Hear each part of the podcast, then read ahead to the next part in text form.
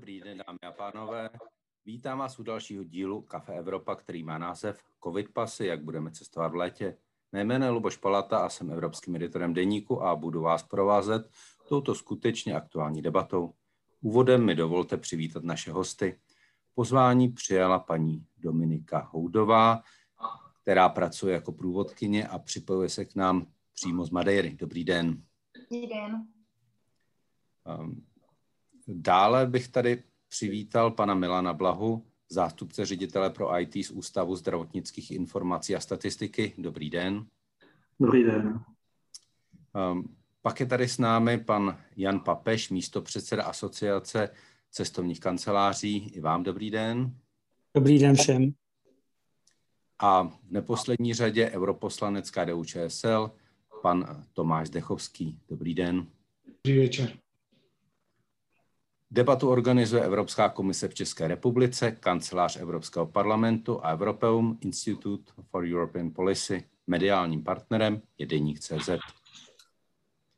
Důležitým partnerem stále vy diváci, kteří můžete klást své dotazy do komentářů na sociálních sítích a my se budeme snažit odpovědět. A také nezapomeňte na naši anketu, kde se vás ptáme, zda budete léto trávit i v zahraničí. Začneme a nebudeme chodit eh, dlouho kolem horké kaše. Pane Blaho, kdy si budou moci Češi covid pasy a k čemu jim a také návštěvníkům Česka budou? Děkuji, to jsou vlastně dvě otázky. Eh, Češi si můžou stát covid pasy vlastně v tuhle chvíli. To znamená, že eh, od 1.6. máme v pilotním provozu systém, který tohle umožňuje, takže odpověď je už nyní v tuhle chvíli.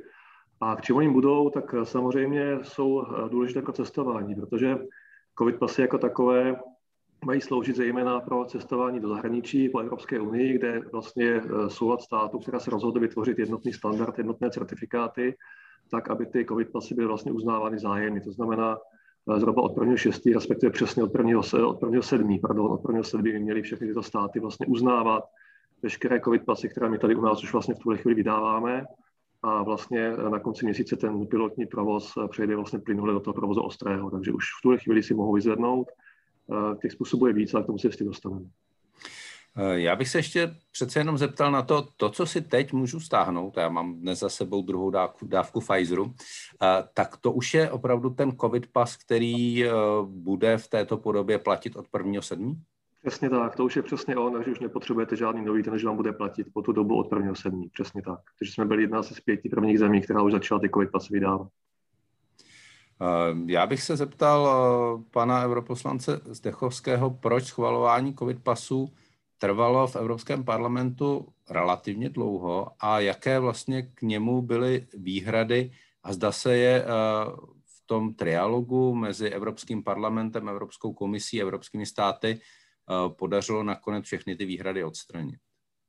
Tak moc krát děkuji za otázku. Tak já si nemyslím, že to trvalo dlouho. Já si myslím, že to trvalo krátce. Ba naopak. Stihlo se to, ano. Poměrně rychlý a konstruktivní. A my jsme vlastně chtěli, aby byly eh, třeba očkování, aby bylo aby ten záznam vydání COVID pasu bylo zadarmo, proti čemuž se některé členské státy ohradily, nebo jsme chtěli, aby mm, byla povinnost ve členských státech testovat lidi zadarmo, což se některé státy proti tomu ohradili, nicméně se našel nějaký kompromis, že to třeba bude jednou měsíčně nebo dvakrát měsíčně PCR test a dvakrát měsíčně antigen, což je případ z České republiky a hledalo se, jak to udělat nejlépe tak, aby nikdo nebyl diskriminovaný, protože tady byl samozřejmě obrovský odpor eh, z řad eh, různých politických směrů, že ten, kdo není očkovaný, tak je vlastně diskriminovaný. Takže jsme se snažili najít nějaký, bych řekl, eh, modus vivendi, který dneska si myslím, že je velmi dobrý a myslím si, že bude velmi dobře fungovat a myslím si, že opravdu pomůže i celému, celému průmyslu spojenému s turismem a s rekreací a že lidé prvního sedmi budou moci skutečně vědět. Mi optimisticky nahrál k další otázce, abych se zeptal pana papeže, jak to vidí on, jestli opravdu ty covid pasy jsou pro turistický průmysl velkou podporou a jestli opravdu s jejich vydáváním začne pro turistické kanceláře, já to řeknu, normální léto konečně. Já jsem už od počátku trochu pesimista. Za prvé se mi úplně nelíbí, že se tomu říká COVID pas, eh, protože to vyvolává v lidech eh, takovou představu, že dostanou nějakou bumášku, eh, se kterou snadno budou přecházet hranice a vyvolává to ten pocit, že když budu jednou mít ten COVID pas, budu mít tedy tu aplikaci, tak budu snadno přecházet hranice v Evropské unii, tak jako to bylo za Schengen. Ale tohleto zdání je svým podstatě mýtus, protože eh, jednotlivé země stejně mohou určovat ta pravidla pro vstup a pro návrat eh, svých občanů tak, eh, že ten covid pas je místo toho covid pasu v podstatě jenom takovou schránkou, do které se nějakým způsobem zaznamená ten můj stav ve vztahu ke covidu. To znamená můj stav ve vztahu k očkování, můj stav ve vztahu k nějakému testování a tak dále. To znamená, je to zjednodušení určitě, ale určitě je pro eh, obyčejného člověka, eh, který se v tom neorganizuje každý den, eh, neorientuje každý den, tak je to matoucí v tom, že se tomu za prvé takhle říká a za druhé, že ty optimistické řeči okolo toho budí dojem, že jakmile budu mít takový covid pas, budu cestovat, jako kdyby se nechumelilo. A ono to tak opravdu není. Pane Blaho, bude to tak? Eh, eh, bude cestování, jako eh, normálně bylo v Evropské unii před, před covidem, jako za, za Schengenu, nebo bude i s covid pasem výrazně složitější? Není to dotaz přímo na mě, ale samozřejmě stejné ještě nebude. V tomto případě asi nemůžeme nalhávat. A je stoprocentní pravda, co řekl pan papež. Jednotlivé členské státy sice ten covid pas jako takový musí uznávat, Nicméně ta pravidla, eh, koho vpustí nebo jak s ním budou zacházet, jsou skutečně na těch jednotlivých národních státech. To znamená, že se mohou rozhodnout, řekněme, víceméně svobodně, jakou vakcínu například uznávat budou a jakou uznávat nebudou. Ale je to určitě zjednodušení právě v tom sdílení údajů a my jsme si nemohli dovolit zůstat eh, v podstatě mimo, protože eh, když to vezmu opačně, pokud bychom našim občanům ten COVID pas nenabídli, tak jim v podstatě bereme možnost se v tom zahraničí prokázat, řekněme tím nejlepším, být asi nejjediným možným způsobem, aby ty hranice mohly překročit a potom vlastně prokázali, jak řekl správně pan papež, svůj vztah ke covidu, protože to není, není nic jiného vlastně, zaznamenání faktických údajů jako takových. A potom to cestování samozřejmě zjednodušit může, protože určitě je to lepší varianta, než 10, 100 nebo tisíc různých typů potvrzení, které se musí na těch hranicích předkládat. Každé má jiný jazyk, jinou formu, jinou podobu a je to významně složitější. Já myslím, že určitě jednodušení to bude, ale nemůžeme snahávat, že to bude úplně optimální. Já bych přehodil míček ještě na Tomáše Zdechovského. Eh, je tam eh, v těch eh, evropských regulích něco, co zaručuje člověku, který bude mít zaznamenáno něco v COVID pase, že bude moci automaticky tu hranici překročit, například vědávky a 14 dnů k tomu. Je tam něco takového? Tak já můžu reagovat jako praktický uživatel COVID pasu. Díky tomu, že jsem pracoval jako dobrovolník v nemocnici, tak jsem byl očkován už v březnu a můžu říct prakticky vlastně od dubna uh, jsem už nemusel být nikde, nikde testován při překračování hranic a všem stačilo vlastně to potvrzení o dvou dávkách očkování od začátku května. Takže já můžu říct, že to prakticky jakoby vyřešilo ten můj problém toho, že jsem se musel každý týden třikrát někdy i čtyřikrát testovat.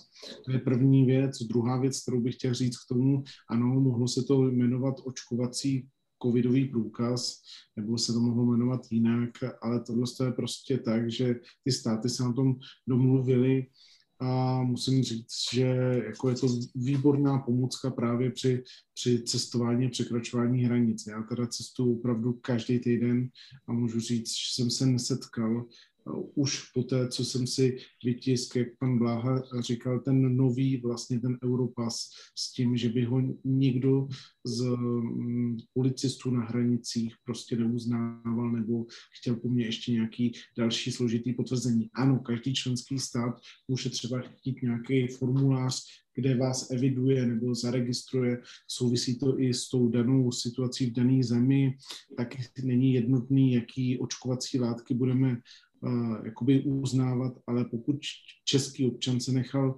um, vlastně očkovat jednou z těch tří látek, které jsou um, vlastně povolený EMO, tak nemá, zatím jsem se nesetkal v žádné evropské zemi s tím, že by měl jakýkoliv problém. A musím říct, že eh, třeba teďka mám zkušenosti i z hotelů a od hotelierů a ty právě ten covid pas, nebo jsme řekli očkovací průkaz na covid, obrovsky uvítali a jsou za to rádi.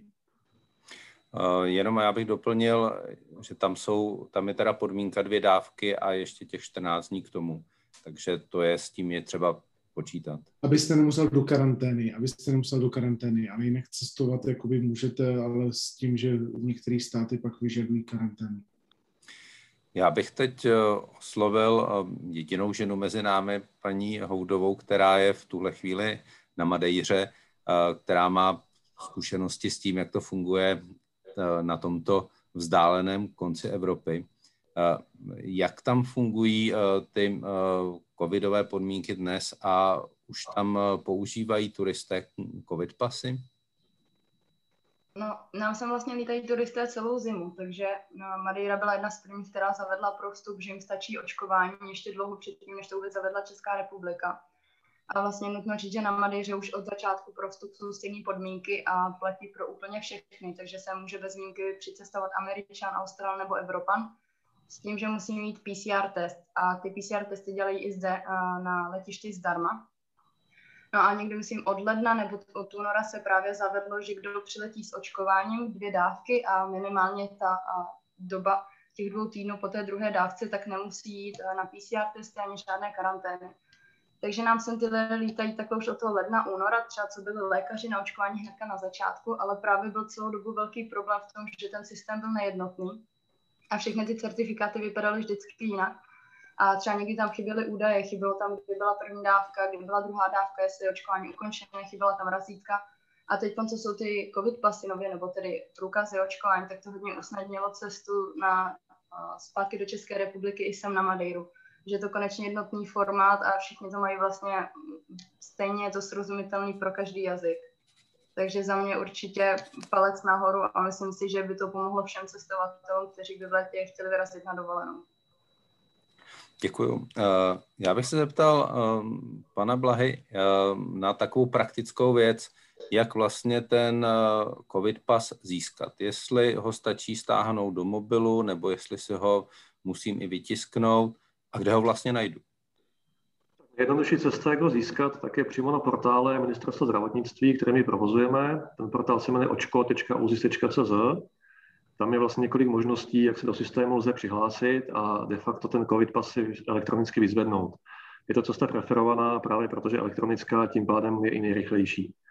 Eh, co je klíčové, tak je potřeba si pohlídat, eh, když se budeme o vakcinacích, tak ve chvíli vakcinace, aby byly zadány moje kontaktní údaje, protože bez telefonního čísla například uvedeného při té vakcinaci není možné potom vlastně poslat ověřovací SMS. Takže klíčové je si zkontrolovat, že při té vakcinaci, ale to se týká samozřejmě i testu, případně uvádím svoje kontaktní údaje a poskytovatele tam potom vlastně vloží a v tu chvíli je vlastně, eh, vlastně dostupný ten certifikát eh, v tomto portále.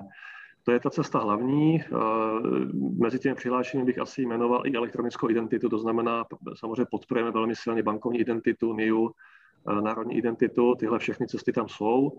Dočasně je tam i cesta, tak jak jsem už vlastně naznačil, možnost přihlášení se pouze číslem občanského průkazu a sms přes mobil, což e, má do nějaké doby saturovat to, že samozřejmě ne všichni naši občané, zejména třeba starší, mají tu elektronickou identitu. Nicméně je to cesta dočasná a ke konci roku je dohoda s ministerstvem vnitra, že vlastně tato varianta už nebude k dispozici. To znamená, jedinou cestou bude elektronická identita.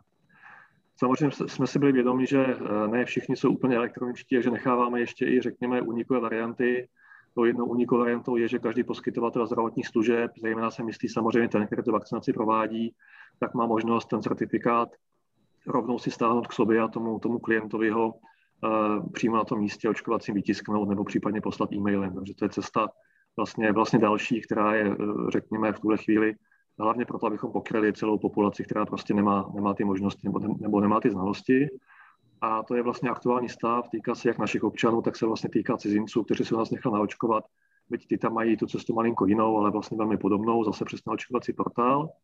A na konci roku, plánované v listopadu, by měla přibýt nová varianta, která právě nahradí to stávající. A, a to je to, že bychom chtěli zapojit ty checkpointy, kde by i tam bylo možné si vyzvednout tento certifikát také vlastně v papírové podobě. V mnoha zemích je eh, ještě potřeba, pokud má člověk jednu dávku eh, nebo nemá ukončenou, nebo má ukončené sice očkování, ale není tam těch 14 dnů, nutnost mít PCR test nebo antigenní test, za jak, a tam jsou samozřejmě i nějaké časové lhuty, za jak dlouho se člověku objeví na tom covid pase, když mi přijde SMS, že mám eh, PCR test, že je v pořádku, za jak dlouho se mi to objeví eh, eh, v tom COVID pase, abych si to mohl stáhnout. Je to okamžitě? Ne, není to okamžitě, je, je, to, je to různé. Pokud se týká antigenních testů, no ty jste se ho neptal, tak tam to je, řekněme, okamžité, byť samozřejmě tam nějaká prodleva je. Mezi tím, respektive antigenních testů zadávaných přímo přes, přes žádanku, aby byl přesnější. Výsledky PCR testů, které laboratoře typicky posílají jiným způsobem, tak tam samozřejmě první prodleva je mezi tím samotným provedením toho testu. To nějakou dobu trvá. To může být třeba den. V tuhle chvíli tuším, že laboratoře mají dokonce povinnost eh, do dvou dnů, až ten výsledek poslat. To je mimořádné opatření, ale tam je nějaká prodleva. Potom je samozřejmě prodleva, než to k nám pošlou. A od chvíle, kdy jste ocitne v centrálním systému, tak ani tam není bohužel ta doba fixní, nejsme schopni úplně garantovat ale obvykle do tří hodin po té, co ten výsledek eh, vlastně k nám dorazí, tak ten COVID pas je vygenerován. Pokud není nějaká větší zátěž systému, což se dělo třeba minulý týden, tak zhruba do těch tří hodin od zaslání laboratoří může, může občan očekávat, že, že tam uvidí, že uvidí v očku svůj, svůj certifikát. Takže je lépe i na ty testy chodit s předstihem, protože není, není možné se spolehat na to, že všechno proběhne v laboratoři, lace u nás, jak jsem řekl, závisí to i na zatížení toho systému. Takže taková je, taková je v tuhle chvíli realita. Když jsem to poslouchal, tak jsem myslel na pana papeže, co on na to bude říkat, protože mnohé země mají prostě eh, limit, že ten eh, PCR test nebo antigenní test nesmí být starší než 72 hodin, to je většina zemí Evropské unie dnes. Stává se vám, že prostě lidé neodletí z letiště, protože jim to nepřijde včas? Stalo se to už tento víkend. Stalo se to už tento víkend a pokud jste poslouchali, tak ten souběh časový, který tam je, 48 hodin laboratoře, pak eh, ta, ta centrála a tak dále a tak dále, tak v podstatě znemožňuje eh, dodržet ty limity, které jsou. Některé země mají 72 hodin, některé 96, ale jsou i země, které mají 48 hodin pro PCR test. A to napětí toho člověka, který ve své podstatě ještě neví, 24 hodin před letem, eh, zda je pozitivní nebo negativní a zda se vůbec objeví eh, ta eh, informace v tom takzvaném covidovém pasu, tak je opravdu brutální. Tím chci říct, že to není příliš velká reklama na covid pas, především proto, že v tuhle chvíli máme v republice 2,5 milionu lidí, kteří doočkovali. To znamená, máme nějakých 7,5 milionu lidí, kteří ještě nejsou doočkováni a ty v tuhle chvíli jsou závislí na PCR testech nebo antigenních testech. Eh, přičemž je tu ještě další varianta a to je ta známá naše skupina Mises, která chce, aby se lidé eh, očko, testovali PCR testem jak před cestou domů, tak po návratu a všechny tyhle věci, pokud by se s takovouhle prodlevou projevovaly v covid pasu, tak to bude vyvolávat velký chaos. Já chci říct jenom třeba v Kenii se jdete otestovat PCR testem a během 24 hodin na všech letištích v Keni ví, zda jste pozitivní nebo uh, jste negativní. Během 24 hodin mají originální kód na všech letištích. To znamená, uh, myslím si, že pokud to jde v Africe, tak by něco takového mělo být jednoduše i tady, pokud máme obhajovat eh, výhodu eh, toho covid pasu. A všichni jste na začátku mluvili o tom, jak je výhodný, i, i moje kolegyně z Madeiry, ale mluvili jsme především v tu chvíli o ty třešníčce na dortu, to znamená o lidech, kteří už mají za sebou druhé očkování a mají 14 eh, dní po druhém očkování. Ale těch je hrozně málo takových lidí a jsou také lidi, kteří se nemohou očkovat, eh, nechtějí očkovat a tihle lidé všichni jsou odkázaní potom na tu nepohodlnost toho systému a všichni vám budou říkat, že by bylo mnohem lepší, když si z laboratoře odnesli ten, tiš, tu tištěnou podobu toho testu a prostě se s ní prokázali. Takže tady je opravdu obrovský handicap do budoucna, je to třeba velmi rychle vyřešit. Pan Blaha chtěl reagovat. Tak já se pokusu stročně, protože vidím další roku. Samozřejmě máte pravdu, ale je potřeba vnímat, že i ta samotná metoda má nějakou limitaci. To znamená, skutečně ta laboratoř chvilinku trvá, než ten test provede jako takový a tam to zdržení v tuhle největší. Takže nastavit limit na 72 hodin ve chvíli, kdy víme, že to objektivně trvá 24 hodin, není úplně rozumné. To, to samozřejmě my nezměníme, ale tak to prostě je. Další, co jsem k tomu chtěl říct, tak je to, že samozřejmě ministerstvo zdravotnictví, byť za něho nemůžu hovořit, tak se chystá tohle urychlit. Zrovna zítra tady máme zkusku s představiteli laboratorních systémů a dalších vlastně příbuzných a směřuje se k tomu, aby ten limit se zkrátil právě na jeden den. To znamená, aby tam, aby tam ta prodleva laboratoří nebyla, 20, nebyla 48 hodin a 24 hodin. Plus k tomu samozřejmě potřeba přičíst ty naše 4 hodiny nebo 3 hodiny, jak jsem já o tom hovořil, ale na nulu se nikdy nedostaneme. To je potřeba vnímat, že ten den je tak asi ta nejnižší možná doba, která je asi reálná. A já bych se chtěl zeptat na ty tři, čtyři hodiny, které vy tam máte, než to spadne do toho systému. Uh, ty jsou dané čím? Ty jsou dané tím, že tam probíhá propojování s dalšími systémy, protože samozřejmě tohle není primárně nebo vůbec v počátku nebyl to systém pro vydávání pouze COVID pasů. Je potřeba stále vnímat, že primárním eh, vlastně cílem tohoto systému bylo sbírat informace pro krajské hygienické stanice, to znamená vlastně validovat to i napříč dalšími, dalšími údaji, které tam jsou a jsou tam prostě procesy, které se pravidelně spouští a zpracovávají vždycky balíky těch, balíky, balíky těch dát, ale to samozřejmě nechci zavít do detailů. Znamená, že je zapotřebí to zvalidovat, spojit a, a vlastně tyhle procesy potom musí postupně všechny ty dávky, kterých je jako velký, velká spousta, to jsou, to jsou 100 tisíce denně, zpracovat, takže to nějakou dobu trvá.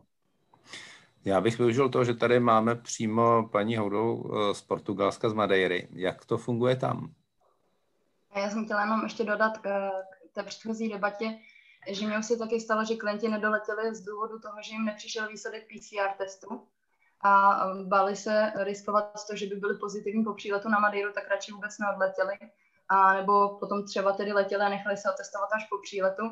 A nebo uh, když pan Papež říkal, že je lepší možná někdy ta tištěná verze, že si to lidé odnáší z těch laboratoří, tak a moje zkušenost, co mám tady od těch svých klientů, je, že pokud oni jsou někde na vesnici a musí dojet do nejbližšího města většího, tak jim to trvá dlouho a ty města menší v České republice nebo ty vesnice nezvládají testovat a nezvládají ty, ty testy zpracovávat a je, je s tím dost velký problém, takže určitě by jim urychlilo cestu nebo obecně tu dovolenou, kde by to všechno mohlo fungovat online.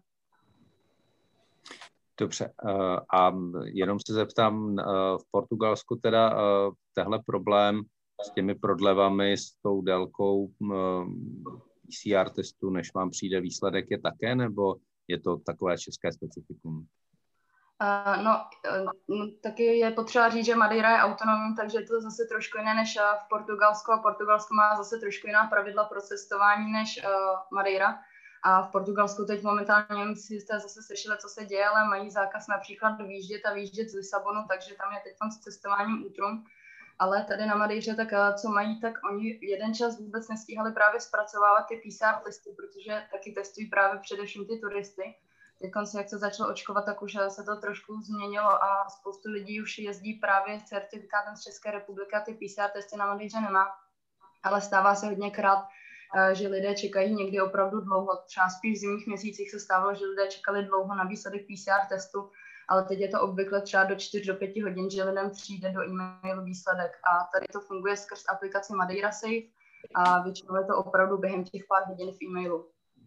Takže teď momentálně ta situace je taková, že problém s, výsledek, s výsledkem těch testů není. Je to poměrně rychlý. Děkuji moc. Já už bych využil toho, že nám začínali, začínají chodit první dotazy. Stanislav Gavlas se ptá, a já bych eh, ten eh, dotaz asi dal eh, panu Milanu Blahovi, jestli se budou uznávat i protilátky po 180 dnech od nemoci. Někdo má tolik protilátek, že se nemůže očkovat, tak by se to mělo uznávat, ne s otazníkem. Tak já jsem pouhý informatik, takže to neberte úplně jako minci, ale u těch diskuzních, kterých jsem byl, Zatím, zatím nikoli, jsou tam eh, dva důvody, proč, proč ne. První důvod je odborný, o kterém nemůžu mluvit nějak do hloubky, nicméně není jasná metodika, jasná odborná schoda na tom, jaká úroveň protilátek vlastně vůbec má být brána v potaz a má být tedy jaksi brána jako jasné potvrzení, není tam schoda napříč.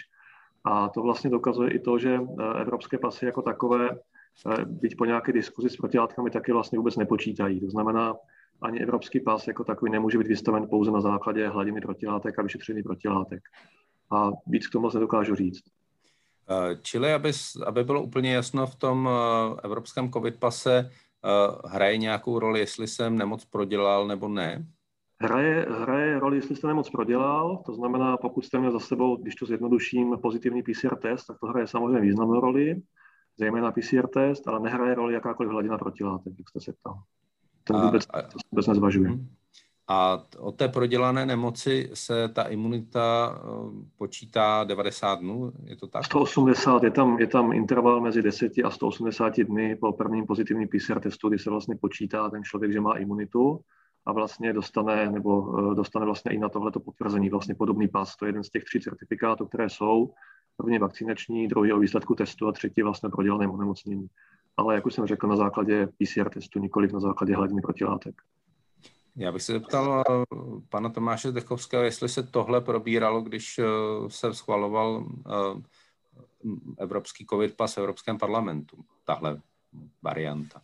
Tak to byla největší diskuze. A největší diskuze byla na protilátky. To opravdu říkám, jako tady najednou v Evropském parlamentu jsme měli 705 odborníků na COVID a najednou všichni viděli, jak ten COVID pas Takže to samozřejmě, eh, samozřejmě se tam argumentovalo zleva, zprava, ale já říkám, jako pro nás to byla spíš, a pro mě osobně to byla spíš legislativně technická debata. Tohle to muselo a musí zůstat vždycky jenom na odbornících, který mají říkat, jak ten covid pas má má prostě vypadat a já si myslím, že to, co bylo schválené, je velmi dobrý kompromis. A myslím si, že právě uh, už i tady uh, jsme slyšeli z Portugalska jako velmi dobré zkušenosti. Vlastně s, s tím, že jakmile se prokážu očkováním, tak můžu do té země jet. A já jsem byl v průběhu posledního roku navštívit několikrát Ázii a v Ázii třeba eh, v řadě zemích, eh, třeba i těch turistických destinací, tak eh, tam opravdu potvrzení o očkování je dneska braný jako vstupenka vlastně do té země. Samozřejmě někde to může být ještě s aktuálním antigenním testem, který je na letišti zdarma. Někde to může být s PCR testem, který eh, v řadě turistických destinací, tak jak tady bylo popsáno, je taky zdarma. Takže eh, ano, je to tak a myslím si, že, že ta diskuze se bude tím, jak se vyvíjí znalosti o očkování i znalosti o nemoci COVID-19, tak se bude upřesňovat a bude čím dál víc, bych řekl, víc informací a i ten interval se bude prodlužovat, jako se prodlužuje interval u očkování. Dneska se hovoří o kombinaci očkování, nebo se hovoří i o protilátkách. Takže já si myslím, že ono se to ještě třeba po těch dvou měsících eh, užívání toho covid pasu nebo očkovacího pasu, abych byl přesný eh, vůči Janu Papežovi, tak ono se to určitě ještě změní. Eh, já bych se právě zeptal pana papeže, eh, jak je to s, s uznáváním evropských covid pasů eh, v destinacích mimo Evropskou unii. Já mluvím například, myslím například Tunisko, Egypt, Turecko, jestli v těchto zemích jsou připraveni ty evropské covid pasy uznávat z vaší praxe. Ve všech zemích mimo Evropskou unii jsou připraveni uznat jakékoliv potvrzení, které má svoji relevanci ve vztahu k očkování nebo PCR testům. Eh, jsou i země evropské, třeba Itálie, do které nemůžete eh, cestovat bez problémů, eh, i když jste očkovaní druhou dávkou a máte za sebou těch 14 dnů, stejně se musíte prokázat dalším testem. To znamená, budou země, které budou chtít kombinaci určitých opatření proti covidu. To je třeba, aby si lidé uvědomili, že sám ten fakt, že máte covid pas, ještě neznamená, že byste se neměli informovat o tom, jaká jsou opatření v těch jednotlivých zemích a jaká jsou opatření pro váš návrat, protože dneska eh, i naše ministerstvo zdravotnictví vlastně neuznává eh, dokončené očkování jako dostatečné, pokud se vracíte eh, z takzvaně tmavočervených nebo černých zemí. Do těch tmavočervených zemí jsou zařazeny i země, které jsou na tom lépe než Eh, než jsme my, ale to je politika, do toho se tady v té diskuzi asi pouštět eh, eh, nebudeme. To znamená, podstatné je, aby si lidé nemysleli, že to stačí to potvrzení, že máte například dokončené očkování. Určitě je to samozřejmě pohodlnější pro, ty, pro ty, kteří jsou očkovaní, ale bohužel se tady trochu ztrácí smysl, protože z našich anket, které jsme si dělali mezi našimi klienty, tak ti, kteří se nechávají očkovat, tak i přes 70% z nich se nenechává očkovat kvůli zdraví, ale nechává se očkovat kvůli pohodlnějšímu cestování, což je trošku absurdní, protože prvotně bychom se měli nechávat očkovat eh, kvůli kvůli zdraví. Eh, tady bych byl nerad, kdyby nastalo to, co eh, mluvil pan Blaha, že na podzim vypnou tu možnost pro ty lidi, kteří nemají přístup k online systémům, nemají chytrý telefon a tak dále, protože třeba já potkávám ve své praxi na cestách mnoho lidí, kteří nemají chytré telefony, mají tlačítkové telefony, jsou to staří lidé, nebo lidé, kteří nechtějí vlastně vůbec nic mít s takovou, s tou moderní technologií a tihle lidé by byli odkázaní na to dobíhat si do checkpointu, vystát si frontu v checkpointu, možná dokonce i to zaplatit a mít eh, papírovou podobu. To znamená, tady je pořád ještě spoustu věcí, které se musí ujasnit, ale obecně říkám, že se ta situace zlepšuje. Zlepšuje se otevírání vzájemně těch zemí. Pokud eh, se bude i zlepšovat stav eh, covidu obecně, tak se té naší diskuzi za rok budeme smát. Ehm, já tady mám trochu opačný dotaz od Pavla Hanuše. Eh, je pravda, že eh, COVID pas není třeba do Chorvatska, Bulharska, Španělska, Albánie a Rumunska? Ano, je to tak. Eh, ty země, které jsou vyhlášené jako zelené, dneska k ním například přibyla Itálie, tak z nich se nemusíme vracet s žádným dokladem, ale jsou země, které dali zelenou i nám a to jsou právě ty země, o, které jste, o kterých jste mluvil. A tam můžete cestovat stejně, jako jste cestovali před covidem, dokonce i s občanským průkazem, bez jakýchkoliv dalších eh, potvrzení. Eh, souhlasili s tím i například Rakousko a Slovinsko pro průjezdy do Chorvatska. Eh, já se zeptám ještě na jednu zajímavou otázku a to je vlastně, jaké vakcíny mohou v těchto covid pasech být.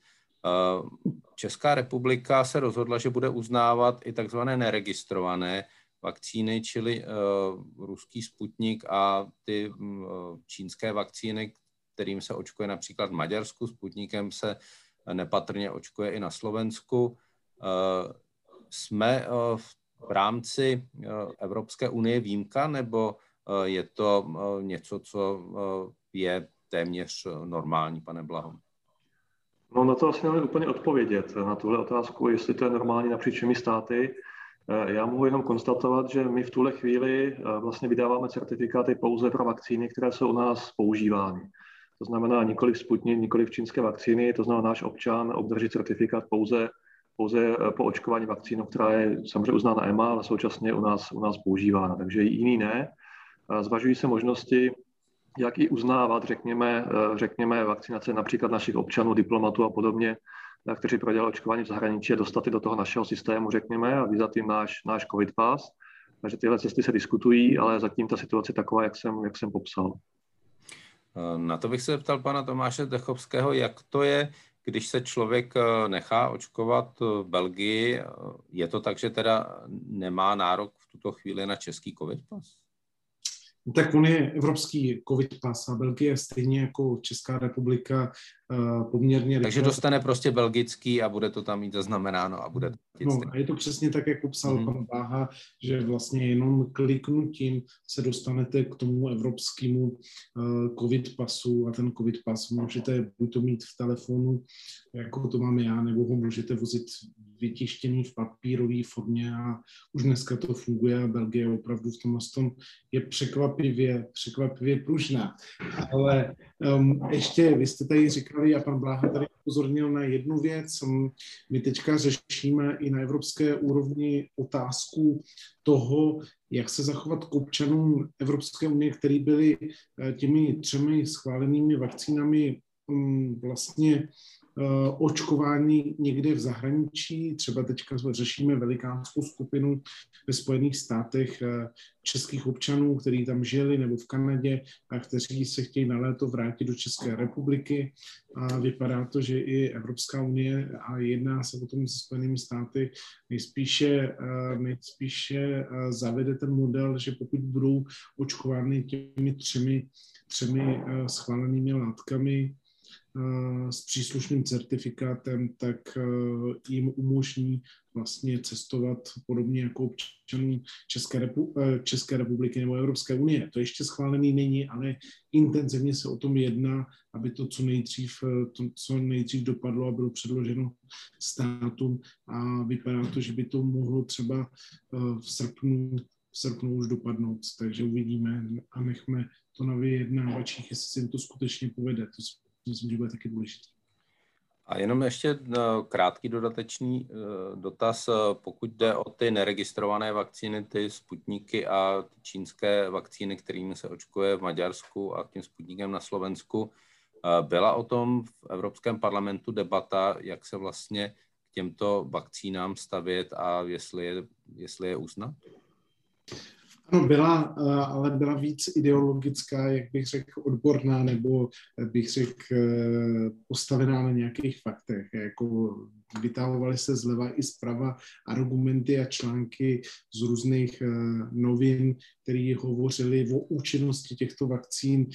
Já říkám, já na to jsem odborník, nechal bych to odborníkům tuhle diskuzi, ale obecně převažuje názor, že pokud tyto vakcíny, ať už čínská nebo ruská, budou mít schválení Evropskou lékovou agenturou, tak se budou normálně, očk- eh, normálně uznávat.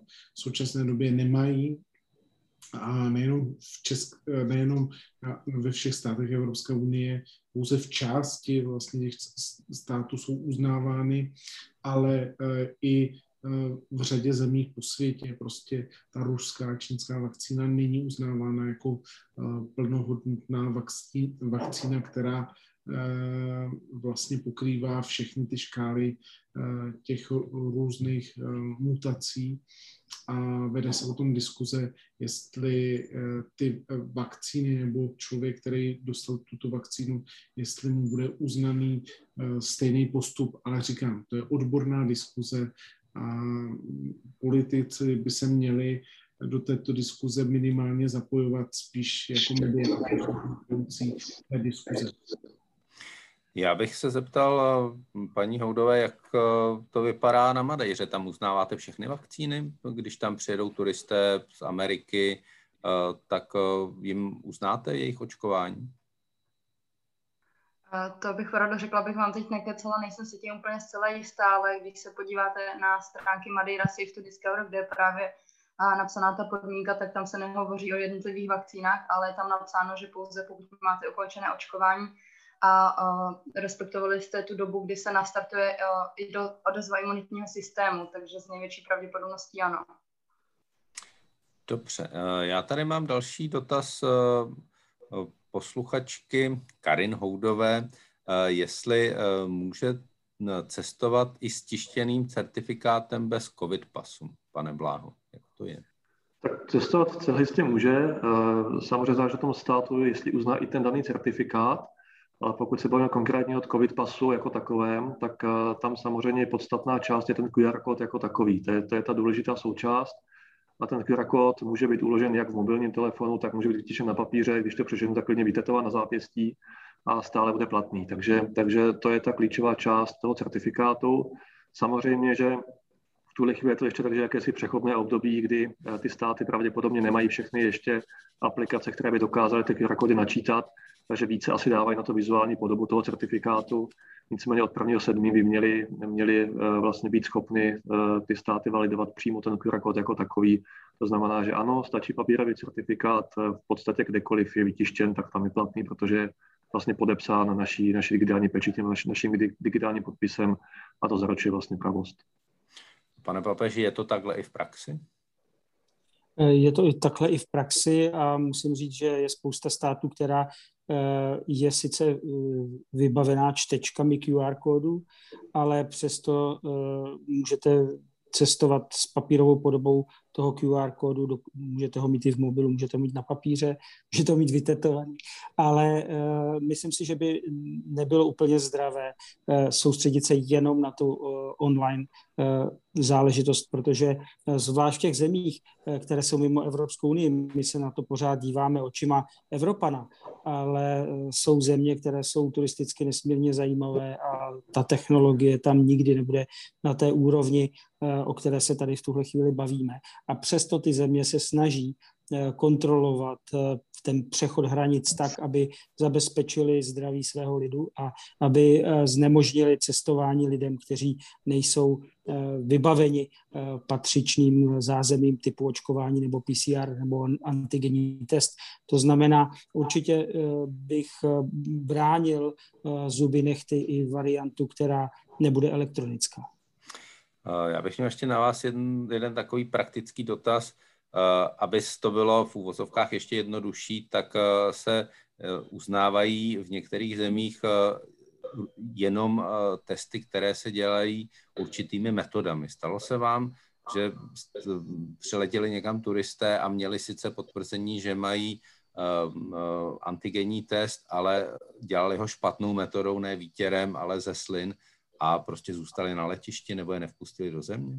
Ano, to se stává. Stávalo se to v minulých měsících velice často, například i na hranicích mezi, eh, mezi Slovinskem a Chorvatskem, kdy Chorvaté vyžadovali eh, specifický eh, antigenní test a lidé, kteří na to nebyli připraveni, tak si museli přetestovat na hranicích ještě jednou, zaplatit si ten test a čekat na jejich výsledek.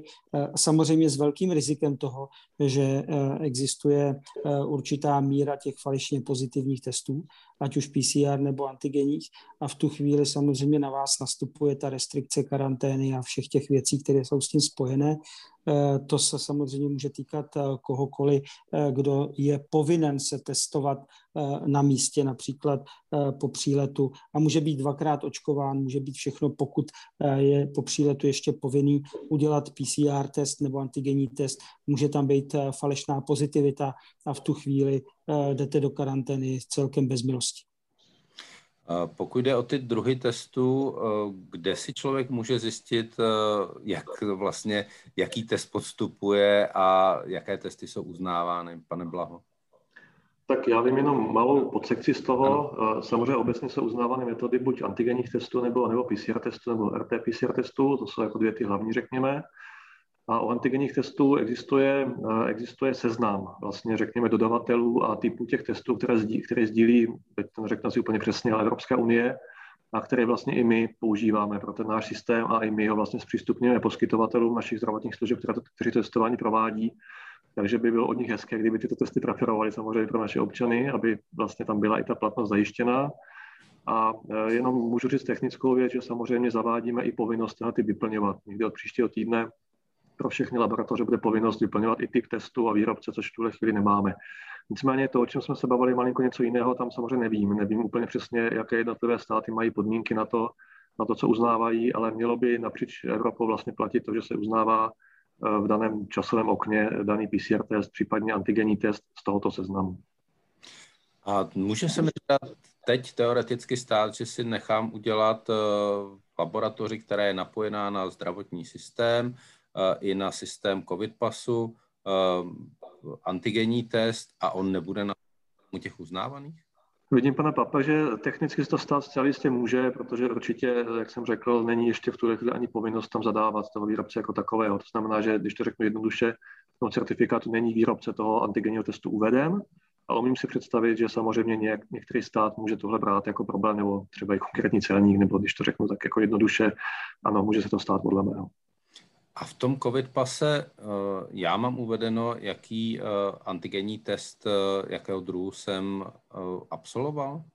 Je tam výrobce, ano, je tam výrobce toho testu, pokud vím. Nevím úplně přesně všechny položky, ale tahle tam, tahle tam je.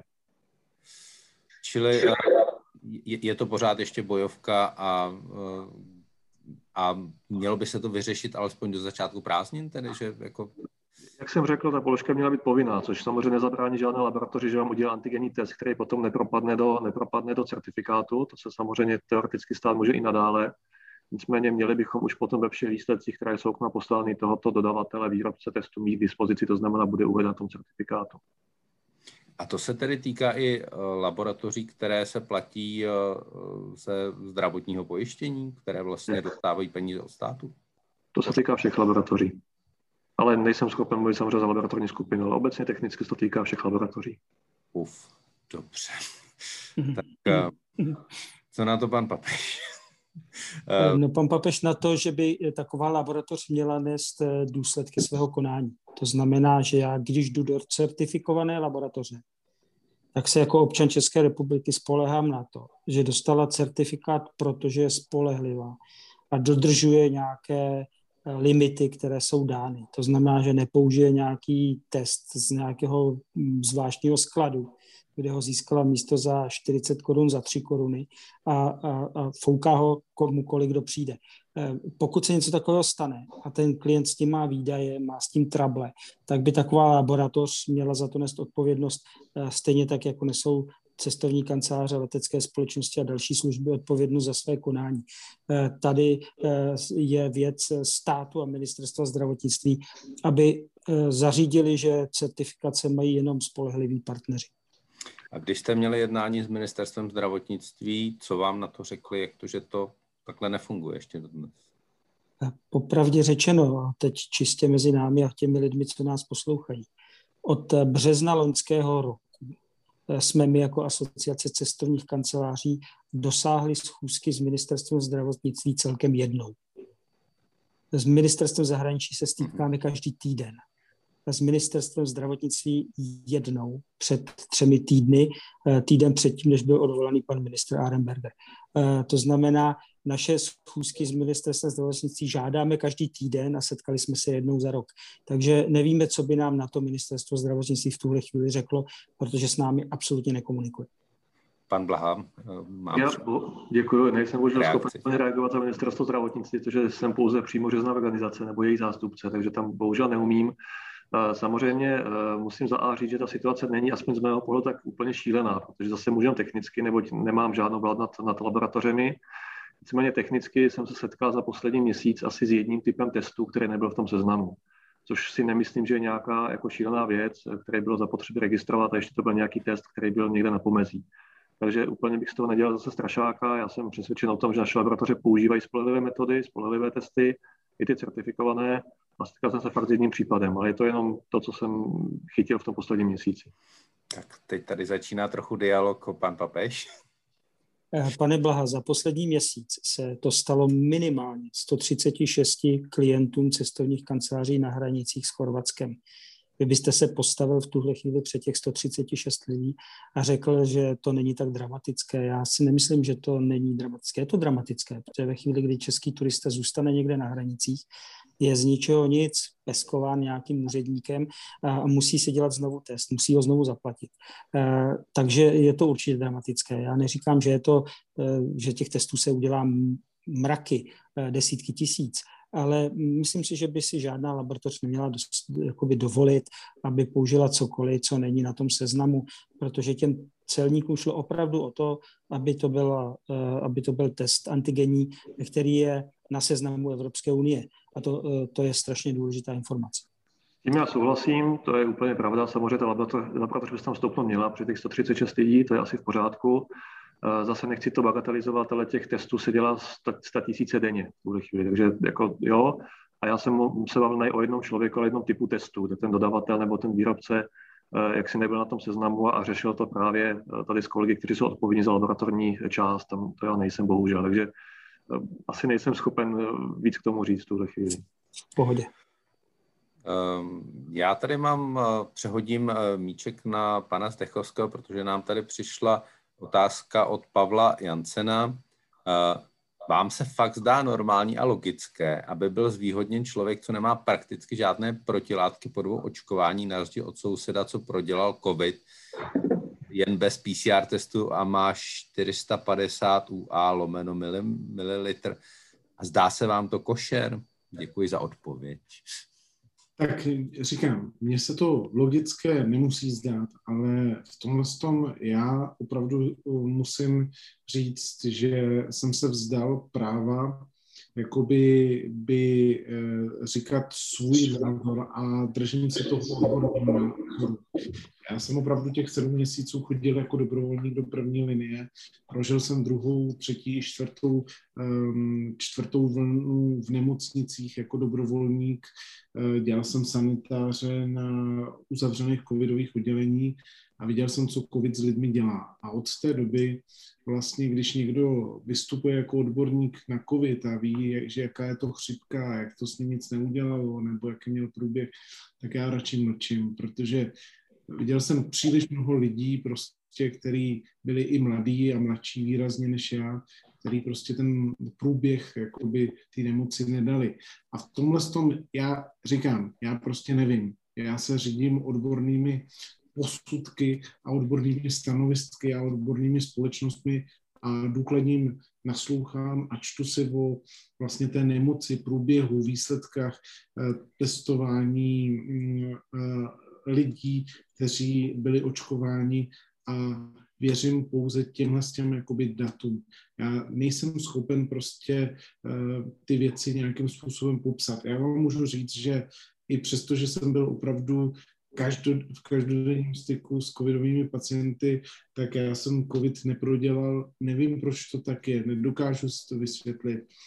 Uh, chodil jsem pravidelně se testovat a prostě covid jsem neměl ani žádný z jeho příznaků, takže tohle je fakt spíš odborná diskuze a spíš by to tady chtělo nějakého imunologa nebo epidemiologa, který by vám tohle vysvětlil.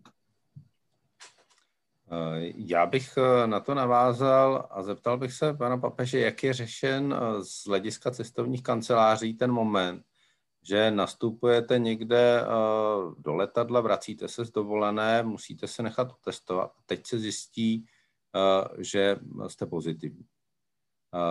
Dá se na něco takového dneska pojistit? Jak velká ta pojistka je? Je to násobek třeba toho, co se normálně platí v cestovním pojištění?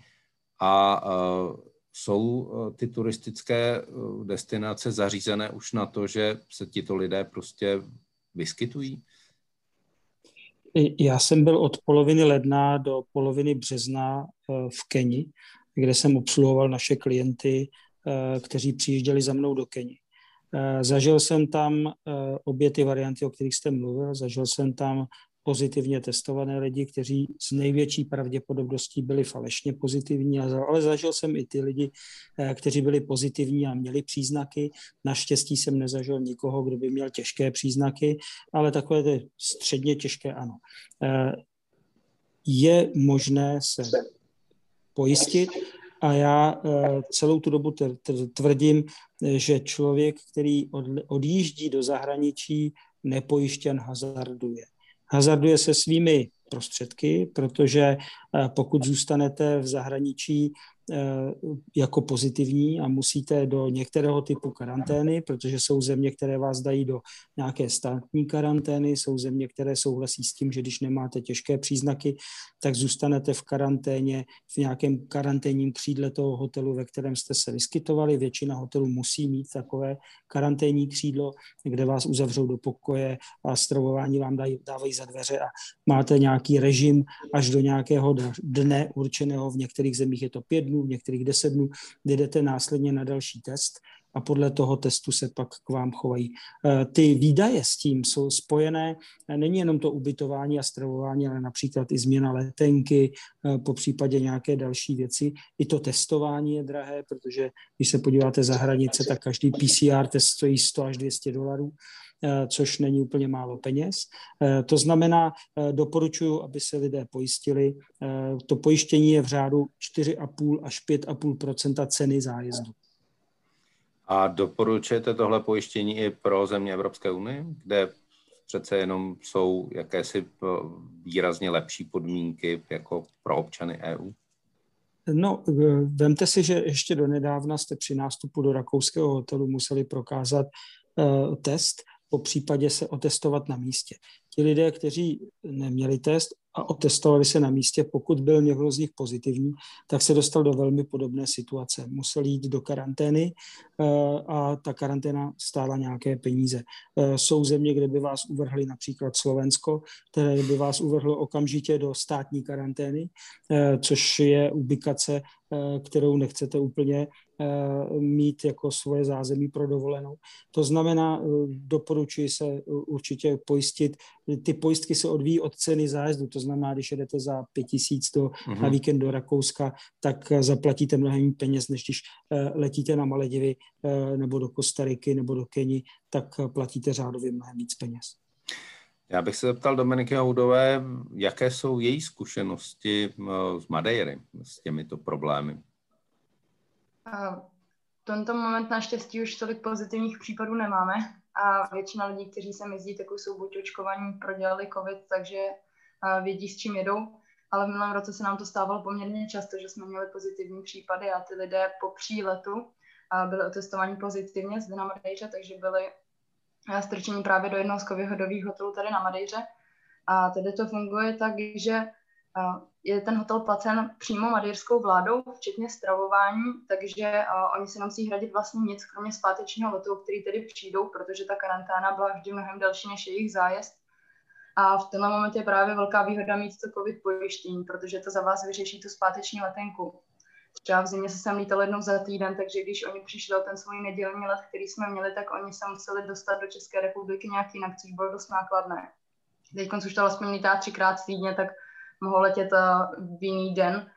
A eh, největší problém, co bylo zpočátku tady s těma eh, pozitivníma lidma, že na Madejře nebylo jasně dáno, jak dlouho ten člověk je vlastně pozitivní, jak dlouho vylučuje virus a jak dlouho je infekční.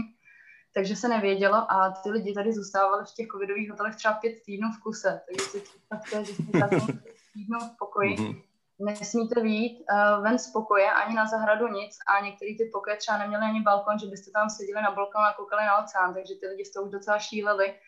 A to se potom samozřejmě řešilo tady třeba například i s konzulátem, aby jsme ty lidi dostali zpátky do České republiky. Takže to nebylo nic příjemného. Naštěstí teď už těch případů je opravdu minimum a je to spíš ojedinělý. A funguje to v dnešní době tak, že eh, zavřou lidi do covid hotelu, zůstávají tam dva týdny a po dvou týdnech bez testu mohou odletět ale samozřejmě tím, že to ty dva týdny, tak si jim to kryje s tím zpátečním letem, takže vždycky si to dovolenou stejně musí prodloužit a jsou tady minimálně těch 16-17 dní. Pane papeže, aby jsme nemluvili jenom o Češích, jak to funguje, když se něco takového stane cizinci, který přijede do České republiky?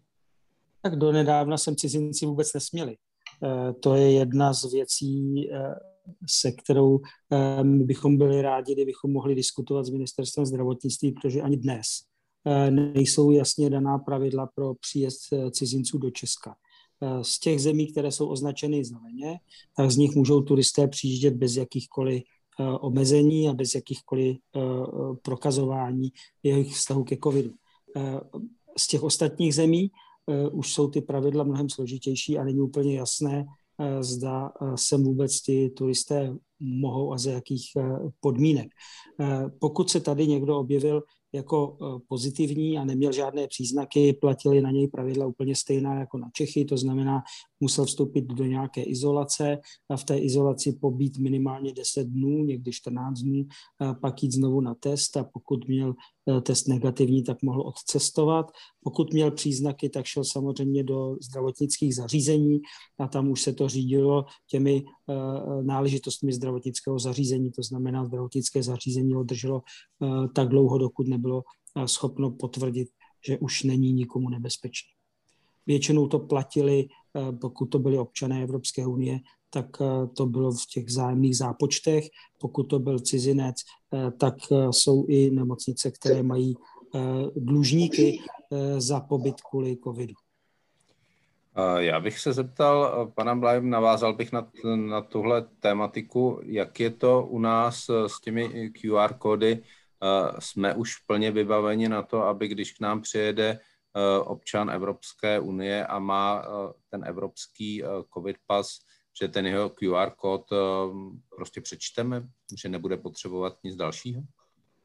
Já si trofnu říct, že jsme plně vybaveni, protože tuším od 15. dne tohoto měsíce je veřejně dostupná aplikace, takzvaná čtečka, která je dostupná pro vlastně i víc platform, které je možné si volně stáhnout a de facto kdokoliv si může potom svým mobilem nebo nainstalovat do svého mobilu a ověřit si vlastně jakýkoliv QR kód jak, jakéhokoliv evropského pasu. Takže tam, tam si trofnu říct, že ano, i cizinecká policie si vyvíjí svoji aplikaci, měli jsme dokonce dříve než my, takže, takže v té části ověřovací si myslím, že od 15.6. jsme na tohle připraveni. My jsme prošli tím pilotním provozem, tohle připravují vlastně zejména kolegové znaky to ve spolupráci s ministerstvem zdravotnictví, to ověřovací aplikace, nikoli vtedy ÚZIS, my tam chystáme pouze to zázemí jako takové, ale tím, že jsme vlastně prošli i tím pilotním testováním a začali už prvního šestý, tak jsme si vzájemně se spoustou zemí, řekněme, už vyměnili a otestovali ty modelové QR kódy, takže já doufám, že připraveni jsme, což samozřejmě neznamená, že se nemůže vyskytnout případ, když třeba někde nějaký, řekněme, zvláštní znak nebo nějaký, nějaký detail, ale v globále jsem přesvědčen, že jsme připraveni. Já bych na to ještě navázal na pana papeže, jak vidí tu letní turistickou sezónu, tu příjezdovou v České republice. Jestli se očekává, že bude 10% normálního turistického příjezdového ruchu do České republiky, 50, 80, jak to vidíte? Já, já jsem mírný optimista. Eh, jsem jiný optimista v tom, že ten tlak na ministerstvo zdravotnictví, aby ujasnila ty podmínky, je opravdu veliký, nejenom z naší strany, ale i z, ze strany těch ambasád eh, zemí, které mají Českou eh, republiku jako častý cíl ať už je to Polsko nebo Německo, Rakousko a tak dále. To znamená tady, eh, a, my, a musím pochválit ministerstvo zahraničních věcí, které dělá všechno pro to, aby eh, nastavilo to vzájemná, ty vzájemné bilaterální vztahy s těmi zeměmi tak, aby eh, Češi mohli jednoduše ven a cizinci mohli jednoduše k nám se, se vší úctou ke covidu a se všemi těmi parametry, které je potřeba.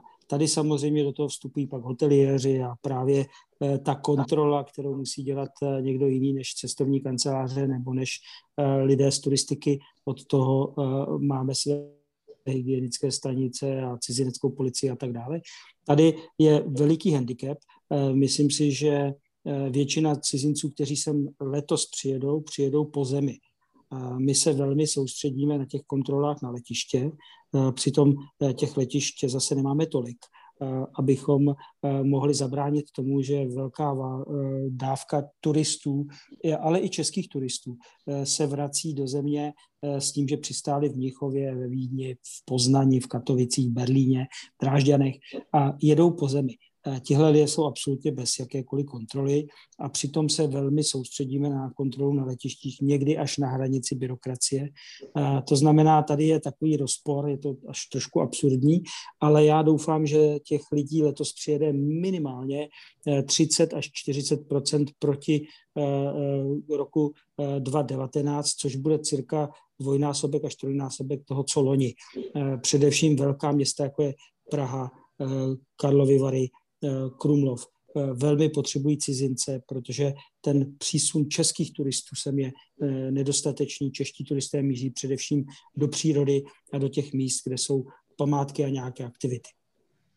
No, trochu naděje na ten domácí turistický ruch vyvolává naše anketa, kde 28% odpovědělo se chystá na letní dovolenou do zahraničí a 72% chce zůstat v České republice, což odpovídá i těm Eh, číslům z těch eh, relevantních průzkumů veřejného, veřejného mínění, takže to vypadá, že opravdu eh, velká část Čechů stále raději volí tu domácí dovolenou, než se vydávat do zahraničí. Je to i z vaší zkušenosti, pane papeži? Tak... Je to i z naší zkušenosti a myslím si, že ještě významná část těch 28% pojede do okolních zemí. Eh, protože se budou nějakým způsobem obávat eh, letecké dopravy. Ani ne tak z toho důvodu, že by letecká doprava byla nebezpečná, ale spíš se obávají těch té složité situace s těmi restrikcemi, prokazováním a tak dále. To znamená, je pro ně jednodušší sednout do auta a odjet někam do okolí. Vidíme to i v rezervacích, které mají cestovní kanceláře. Na druhou stranu v posledních 14 dnech velice silně roste zájem o středomoří letecké. To znamená, že ten balans bude zřejmě nějakým způsobem mít vývoj. Eh, já se zeptám eh, pana Bla, jestli eh, na těch letištích, o kterých hovořil pan Papež před chvílí, jestli je všechno připraveno na to, aby ty kontroly šly hladce, aby ten covid pas opravdu tam fungoval stoprocentně. Jestli se dá říct, že už v tuhle chvíli by letiště měly na covid pasy fungovat jako na drátkách. Já se bojím léta, takže úplně nevím, ale tam často to možná kolegové... Já se zeptám pana Zdechovského za chvilku, jaké jsou jeho zkušenosti. Ale, ale v, zá, v zásadě by mělo být všechno připraveno tak, že na těch letištích by se neměly tvořit nějaké zvlášť velké fronty, zvlášť pro lidi z Evropské unie. Jak říkám, komunikovali jsme s technickou policii, že diskuze tam běží, technicky si myslím, že připraveni jsou, nicméně jak je to nastaveno procesně, nebo jaká je dohoda na, na, na míře těch kontrol, tak to skutečně nevím, to nedokážu odpovědět. Eh, tak pane Zdechovský, jaké jsou vaše zkušenosti, když létáte do Bruselu? Pokud létáte. Tak já létám i jezdím občas autem, protože nebyly lety a pokud byly lety, tak byly plně, plně obsazený a někdy to je kombinace letadlo, vlak, takže jak, jak to jde ale můžu říct, že nikde žádné fronty nejsou, všechno je odbavené velmi rychle, opravdu eh, musím říct, že to funguje jak na drátkách, ano, před dvouma měsícema třeba byly obrovské fronty, byly problémy, byla byrokracie, ale dneska už většina těch eh, operátorů prostě zná informace, ví, jak to chodí a prostě jenom se třeba kontrolují hodně lety mimo Evropskou unii. Já když jsem letěl do Afriky nebo jsem služebně letěl do Ázie, tak samozřejmě tam ta kontrola byla delší, trvala asi 10 minut, kdy si museli zjistit, za jakých podmínek, s jakým testem a a, a ty, e, tam pojedu a potom, když jsem přejížděl přes dvě země vlastně, tak v tom prostoru vlastně tranzitu, tak jsme, jsem měl také kontrolu poměrně podrobnou. E, to bylo v Turecku, kde vlastně e, chtěli po mně doložit veškeré testy a veškerá potvrzení a, a bylo to na další dobu. Um já bych se ještě, aby jsme, jsme trochu moc optimističtí. My tady máme příklad, o kterém mluvila už kolegyně z Madeiry, a to je příklad Lisabonu, který se téměř ze dne na den uzavřel. Chtěl bych se ptat, jaká je tam vlastně situace a co se stane člověku, který prostě je v Lisabonu, to opravdu nemůže vůbec ho opustit, i když je to cizinec? A bych s dovolením chtěla vrátit a teďka z té debaty, ano. že právě nesouhlasím s tím, že to funguje dobře a už vůbec to nefunguje dobře na pražském letišti, protože opravdu tak 80% klientů, co myslím každý den přiletí, doslova nadává na situaci na pražském letišti a špatná informovanost těch zaměstnanců na čekinech, protože oni právě si velmi taky často pletou pravidla mezi Portugalskem a Madeirou a někteří lidé se opravdu téměř nechají dokonce odradit, aby vůbec na Madeiru odletěli, protože jim tam tvrdí úplně jiná pravidla.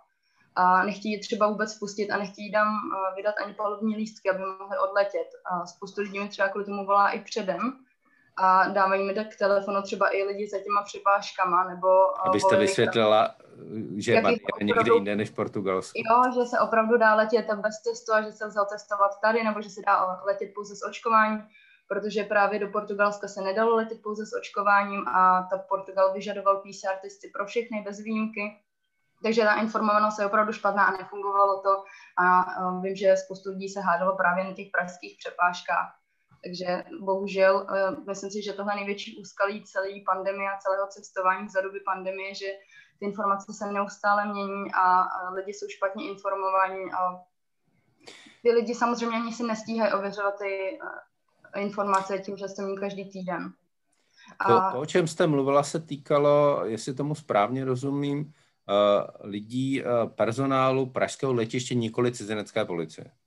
Ano, ano, personálu. Ale hmm. velmi často, když právě oni komunikovali mezi sebou, tak uh, obecně ta informovanost lidí v České republice o tom, jak je to s cestováním do zahraničí do konkrétních zemí je velmi špatná, což samozřejmě chápu, protože těch zemí je spoustu a každá země má úplně jiné podmínky pro vstup.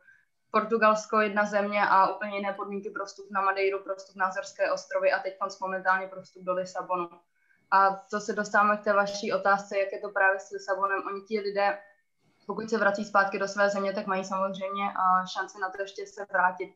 Ale pokud by tam třeba v tenhle moment někdo přiletěl, tak za prvé buď by ho tam vůbec nevpustili a nedostal by se ani na kolbu letadla, pokud by to nebyl nutný let tím, že by tam třeba byl rezidentem nebo by tam musel kvůli práci, tak by ho ani na pol letadla nepustili. A pokud by on se vracel do své země, tak je možnost se samozřejmě vrátit zpátky, ale musí mít potvrzené, že se opravdu vrací a že to nutnost toho letu, jinak tam zůstane v karanténě a musí počkat, než se bude dát odletět. Úplně to samé se stalo třeba tady na Madejře v zimním období, když se zase zakázaly lety do Anglie, lety se zrušily a ujízlo to takhle spoustu Angličanů na Madejře. No, já tady mám konkrétní dotaz od eh, jednoho diváka, Jaroslava Krejčího. Jak teď cestovat na Madeiru lomeno Azory, když je Lisabon uzavřený? Protože ty přestupy v tom Lisabonu jsou nejčastější. Já si nejsem právě eh, teď úplně jistá, jak to přesně, ale domnívám se, že právě ten tranzit není nějak znemožněn a eh, tranzitně se dá letět, protože když máte letenku v Portugal, tak vy vlastně vůbec neopouštíte letiště takže vy se jenom přesunete z jednoho gateu na druhý a ten transit ten, uh, tím lidem umožněn je. A tak to bylo i třeba předtím, když uh, Madeira byla otevřená, ale Portugalsko bylo v lockdownu, že ono nebylo dovoleno turistům opouštět letiště. Pokud by ty turisté letiště opustili, museli by zůstat v karanténě, ale pokud jenom mají přes Lisabon transit, tak možná to pořád je.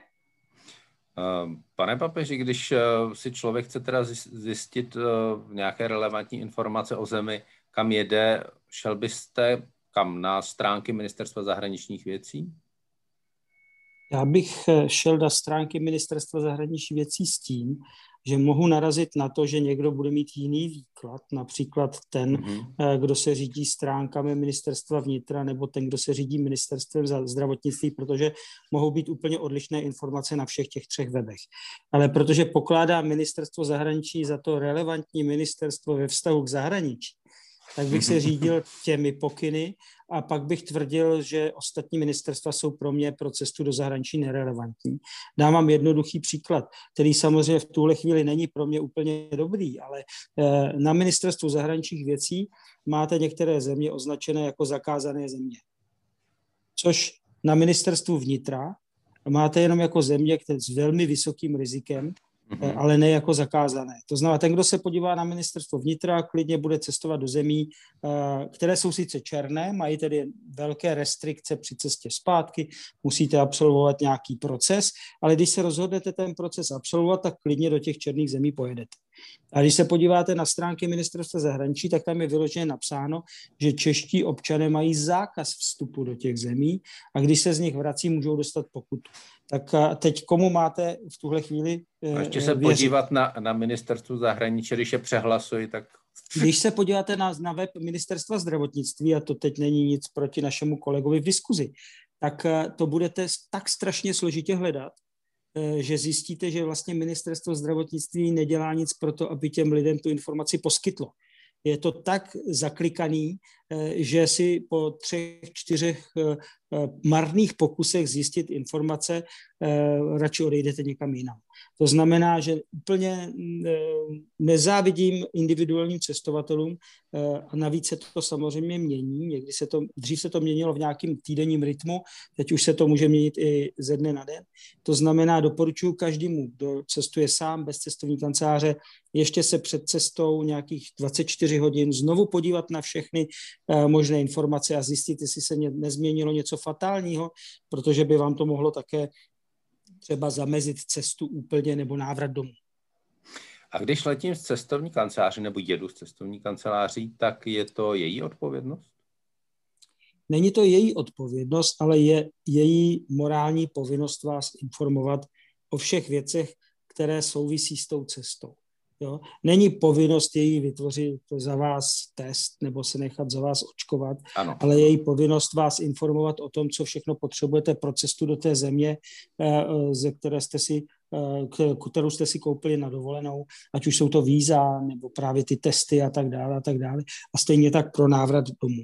Jsou cestovní kanceláře, které na to nedbají, protože mají pocit, že když ty informace poskytnou, tak si ten klient dovolenou nekoupí, ale to je jejich odpovědnost a samozřejmě je to určitá míra, jak bych to řekl, nekvalitní práce, a každý člověk, který na to přijde, tak si hod prostě příště musí vybrat jinou cestovní kancelář, Eh, která eh, poskytne ty služby. Protože jedna z věcí, proč cestovat z cestovních kanceláří, je to také mít na stříbrném podnosu všechny informace, eh, které potřebuju k cestování.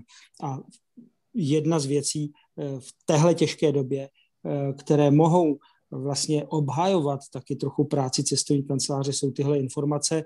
A já ze své vlastní praxe vím, že k nám chodí v tuhle chvíli i klienti, kteří jinak cestují sami Eh, protože my nabízíme hodně exotických destinací, tak se tak eh, jdou a objednají si naše služby i proto, že dostanou ten servis informační eh, i během svého pobytu na místě, po případě nějaký servis, kdyby se jim něco přihodilo, nedej bože, byli pozitivní. No, Pane Blaho, je to trochu uh, hozený míček.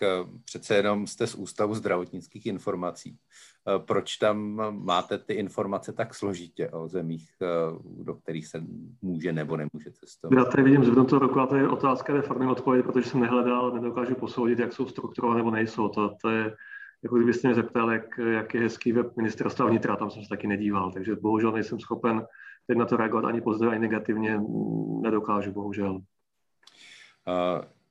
Je tady ještě jedna otázka, která se vynořuje s těmi novými mutacemi, kdy opravdu může dojít k velmi rychlým reakcím zemí, kde se něco takového vyskytne i České republiky, pokud člověk cestuje ze země, kde se ta indická nebo nějaká další, oni ty mutace se mění ještě možná rychleji než informace na webech ministerstva zahraničí. Eh, tak eh, tam je vlastně dáno, že i když člověk má ten evropský covid pas, tak vlastně každý stát eh, si může zavést různá opatření a ani jako s plným covid pasem s dvěma očkováními nemá člověk úplnou jistotu, že v nějaké zemi nezůstane v karanténě. Hovořilo se o tom, když se ten evropský covid pas schvaloval, pane Zdechovský, proč se eh, jakoby těm členským zemím dali hm, opět bezbřehá pravidla, že si mohou, vlastně dělat, co chtějí, přestože je tady nějaký eh, evropský covid pas?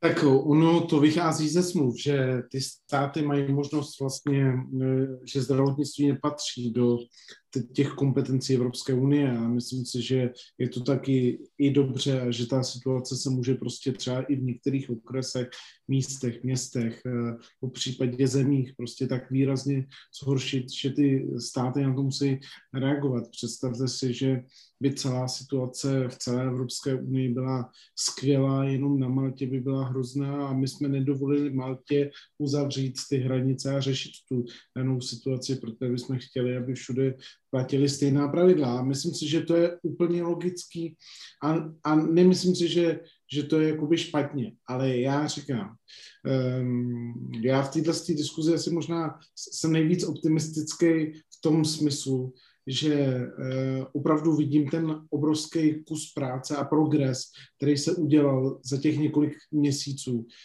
Budu strašně rád, když tahle situace a výměna vlastně těch informací o tom, aby jsme mohli cestovat, eh, jestli je někdo očkovaný, není očkovaný, prodělal covid, neprodělal covid, pro, po případě prošel nějakým cestováním, aby tady zůstala i po prvním, mm, po posledním srpnu tohoto roku, vlastně od 1. září 2021 eh, a já pevně věřím, že opravdu se podaří udělat maximum pro to, aby už se nic nezavíralo a aby opravdu tato doba, která nebyla příjemná. A to, co jsme zažili v roce 2020, 2021, tak je věc, kterou doufám, že už tento rok prostě nezažijeme, tak aby se neopakovala. A k tomu, jak ty covid pasy a všechno se bude vyvíjet, bude tady nějaká reflexe, prvního sedmí se to spustí celoevropsky, nechte dva měsíce to běžet, pak si řekněme k tomu jako víc informací, co tam přidat, jak to změnit, po případě, co s tím udělat, aby to bylo pružnější. Ale já vám můžu říct ještě poslední jako i postřeh. Dneska je třeba tlak nebo snaha dalších zemí jako Egypt, Maroko, nebo jsou, jsou to různé ostrovy, které jsou Českou republikou nebo občany České republiky, Evropské unie navštěvovány, třeba zmiňované Maledivy, které chtějí mít výměnu uh, těchto informací a chtějí ten covid pas nebo jakýkoliv pas nebo zdravotnický průkaz, tak si uznávat a vyměňovat si ty informace, aby to cestování už bylo ulehčeno. Eh, já bych na to navázal, na to, co, s čím jste teď skončil a zeptal bych se pana Blahy, když už teda ten evropský covid pas máme, eh, nedalo by se to využít, my všichni teď sebou taháme nějaký papírek jménem očkovací průkaz. Eh, nedalo by se, když už máme tuhle aplikaci, to využít do budoucna, že bychom prostě očkovací průkaz měli v nějakém QR kódu? No, já eh, za sebe můžu říct, že ano. Byla to vlastně i myšlenka, když jsme to někdy kolem Vánoc, eh, Vánoc začínali stavět. Takže ta úvodní myšlenka byla, udělejme to samozřejmě teď v tuhle chvíli pro COVID, protože je to potřeba. Nicméně pojďme na, eh, na proti elektronizaci a zaveďme to už i jako očkovací průkaz našich občanů, tak aby se mohli tady tímhle prokazovat. Takže ta cesta nebo tahle, tahle myšlenka zde byla a ministerstvo zdravotnictví vlastně schválilo i vývoj tady tohoto systému jako takového. Jak to bude dále otázka, protože teď v novele zákona o léčivech tuším vyšla věta, která vlastně kompetence sbírat tyhle údaje nově, nově přišla SUKLu, takže tam bude muset ministerstvo zdravotnictví vlastně potom se rozhodnout, jakou cestou, jakou cestou se vydá. Takže v tuhle chvíli neříkám ano ani ne, my jsme na to mysleli, chtěli jsme to, aby tak to bylo, nicméně uvidíme, jaký bude další vývoj, protože COVID doufáme, že přece jenom je, eh, doufáme, časově omezen. Je to tak vlastně v těch evropských nařízeních, že i tam se počítá s nějakou omezenou platností a doufá se, že to nebude, nebude na věky věku. Takže to je jedna věc. Možná bych ještě rád řekl k té, k té předchozí otázce. Ono samozřejmě cestování a zdraví jsou dvě rozdílné věci. I ten COVID pas je zaměřen zejména na to cestování jako takové. Na druhou stranu informace na stránkách ministerstva zdravotnictví jsou zaměřeny zejména na to zdraví, řekněme. Když to řeknu jako velmi, velmi jednoduše, to neznamená, že nemá být i cestování jako takové zavedeno já věřím, že ty informace, kdo chce, taky tam najde, ale jak už jsem řekl, nejsem schopen teď tady rozhodnout, jaké stránky jsou lepší, protože uh, prostě nejsem schopen. Děkuju. Pan Papež kroutil hlavou, tak máte slovo. já si myslím, že, že v případě, že ministerstvo zdravotnictví má tak radikální pravomoci ve vztahu k cestování, tak by mělo mít taky radikální povinnost o tom informovat. Jo, nenechat se nahrazovat ministerstvo zahraničních věcí, které už bylo tak nešťastné, že založilo webovou stránku Dovolená 2021, kde se pokouší postupně udělat přehled v tom, co ministerstvo zdravotnictví nařizuje. Eh, v tuhle chvíli tam je funkčních nějakých 14 zemí, těch nejnavštěvovanějších Čechy, kde je jednoduše a velmi přehledně eh, poskytnuta informace o tom, co ten člověk potřebuje pro, pro cestu tam a pro návrat zpátky. Ale to by mělo dělat to ministerstvo zdravotnictví, které to všechno nařizuje. Má k tomu nějaké zákonné prostředky k tomu nařizování, tak by to mělo také, také sdílet. A musím říct, že jsou země, když jsme se bavili o Maledivách, například o Dubaji, o Keni, eh, které chtějí mít eh, čistý štít ve vztahu ke všem lidem, kteří opouštějí tu zemi. To znamená, i když máte dvojí očkování a máte v podstatě už splněny všechny ty limity, které vyžaduje COVID pas k tomu, k té nejvyšší úrovni, tak vyžadují při odjezdu PCR test, aby se prokázalo jednoznačně, že tu zemi opouští jenom zdraví lidé. Eh, což samozřejmě, aby se nemohlo říkat, hele, tahle země je nebezpečná eh, a tak dále. To si myslím, že, že bude cesta třeba pro celou Asii, tak jak já se bavím s lidmi v Tajsku, ve Větnamu a tak dále. Nejenom, že budou přijímat pouze očkované a doočkované lidi, ale budou z největší pravděpodobností vyžadovat ještě alespoň antigenní test při cestě tam a budou požadovat PCR test při cestě odtud, aby prokázali, že od nich odjíždějí jenom zdraví lidé. Když, eh, jak jste mluvil o tom, eh, že ministerstvo eh, zahraničí má jenom určitý počet zemí, kde zveřejnilo ty jasné podmínky pro české turisty, Jak je to z vašich zkušeností u lidí, kteří chtějí přijet do České republiky? Vyznají se v tom, co tady platí? Eh, nevyznají příliš. Co, co je na webu? Eh, nevyznají příliš, ale musím zase pochválit eh, lidi od, z ministerstva zahraničí, především konzuláty naše, které v tomhle hrajou obrovskou pozitivní roli. To znamená, turista, který je někde v Francii, v Polsku, obrátí se na naší ambasádu tam, tak dostane téměř přesně informace o tom, za jakých podmínek může do Čech cestovat.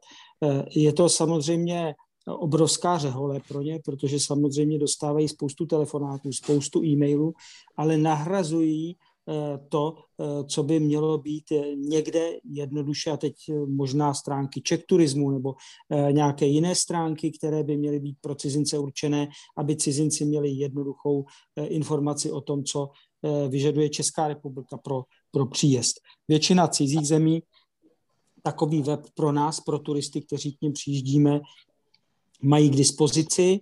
Eh, neříkám, že eh, všude je to velmi přehledné, ale když vám jenom řeknu, že poslední eh, nařízení ministerstva zdravotnictví o zařazení jednotlivých zemí do těch tabulek různého rizika bylo doprovázeno 28 stránkami zdůvodnění, které by si měl člověk přečíst, aby pochopil, jak se má k jednotlivým barvám té tabulky chovat tak eh, je to prostě příšerné. My v kanceláři jsme došli na stranu číslo 3 a pak jsme to rovnou dali do drtičky, protože to se prostě nedalo ani přečíst. To je jenom alibismus zdůvodňování, odkazy z jednoho odstavce ke druhému. Pokud by se takhle chovali cizí země, tak bychom nevěděli vůbec, kam můžeme cestovat a kam ne. Tady má ministerstvo zdravotnictví ještě opravdu hodně práce a myslím si, že pan náměstek Policar, eh, který to má všechno na starosti, by měl být odsunut a nahrazen někým jiným, eh, kdo to bude umět lépe. Dobře, eh, tak já bych měl ještě jeden dotaz na pana Zdechovského, který je politický a netýká se samozřejmě jeho, protože on je v Evropském parlamentu, nikoli v Českém, ale vaši kolegové vlastně odmítli schválit ministru Vojtěchovi speciální zákon ke covid pasům. Chtěl bych se zeptat, eh, jestli opravdu je to i z vašeho pohledu tak, že Česká republika nic takového nepotřebovala. Eh, a pokud ne, tak eh, jaké je zdůvodnění, že ten zákon není třeba?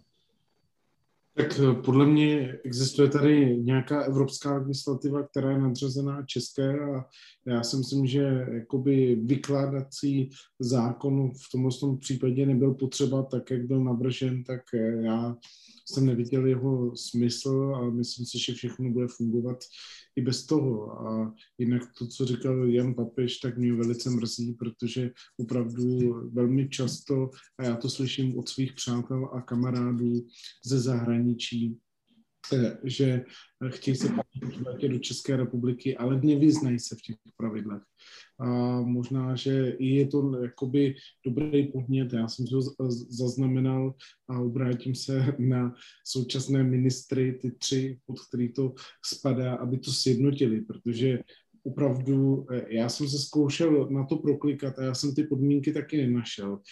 Asi tam jsou někde a možná zkusím ještě potom teďka více zaměřit na ten vyhledávač, že se to najdu, ale opravdu třeba na ministerstvu zdravotnictví jsem se jednoduše jedním klikem nebo dvouma klikama v anglické verzi prostě eh, toho webu k tomu nedoklikal. Takže to beru jako výzvu. A moc krát děkuju za tenhle ten podnět. Já děkuju. Ehm, já bych se zeptal eh, pana Blaj, jestli on si myslí, eh, že COVID pas může fungovat na základě vlastně eh, pouze ministerské vyhlášky a té evropské směrnice, nebo jestli to může dopadnout tak, jak to zmiňoval pan minister Vojtěch, že to nějakou dobu poběží, pak padne nějaká žaloba a COVID pas v Česku skončí. Tak to jsme se dostali někam, kam jsem se dostat nechtěl, už téměř do politiky, což není určitě moje, moje doména. Takže tady vám s dovolením, s dovolením asi neodpovím, nicméně samozřejmě v tuhle chvíli COVID pasy fungují, my certifikáty vydáváme, jsou kompatibilní s EU, to znamená, našim občanům tuhle službu poskytujeme. do jaké míry do toho může někdo, řekněme, řekněme se trefovat, nebo do jaké míry je velkým problémem, že to je pouze na základě mimořádného opatření, nejsem schopen skutečně jako právník posoudit. Já tam nějaké riziko vnímám, protože samozřejmě by asi bylo hodnější, kdyby nejenom ten, nejenom ten COVID pas, ale všechno to okolo něho, řekněme spíš ten proces, ne ten vlastně COVID pas, to skutečně upravuje asi evropská legislativa, ale to naše, to naše lokální vydávání tady bylo upraveno a zakotveno zcela jasně, například už taková jednoduchá prostá věc, že například ten, ten jediný, nebo ta jediná instituce, která to může vydávat, tak je ÚZIS na základě pověření MZ a takovéto jednoduché věci, které, které jako se zdají samozřejmě, ale nemusí to tak vůbec být kdyby někdo chtěl, tak, tak může vydávat de facto covid pas svůj, když to přeženu, samozřejmě malinko. Takže tam si myslím, že nějaké pevnější zakotvení by, by určitě pomohlo. A samozřejmě byla tam i, i nějaká, nějaká eh, ambice vlastně proces více, více popsat. To je asi to, co bych k tomu dokázal v tuhle chvíli říct. Zatím vydáváme, otázka samozřejmě jak dlouho, já věřím, že zdravý rozum vždycky zvítězí, to znamená, že dokud nebude něco, něco šíleného, tak prostě nemůžeme našim občanům stížit tu cestu do zahraničí a znemožnit ji. To znamená, že my se samozřejmě budeme snažit, aby to bylo co nejdéle, ale jak už jsem řekl, nejsem právník a zcela jistě bylo lepší, kdyby to bylo dano zákonem, nejenom nějakým mimořádným opatřením, byť, byť samozřejmě nevnímám úplně eh, jako neprávník ty, ty velké rozdíly mezi tím.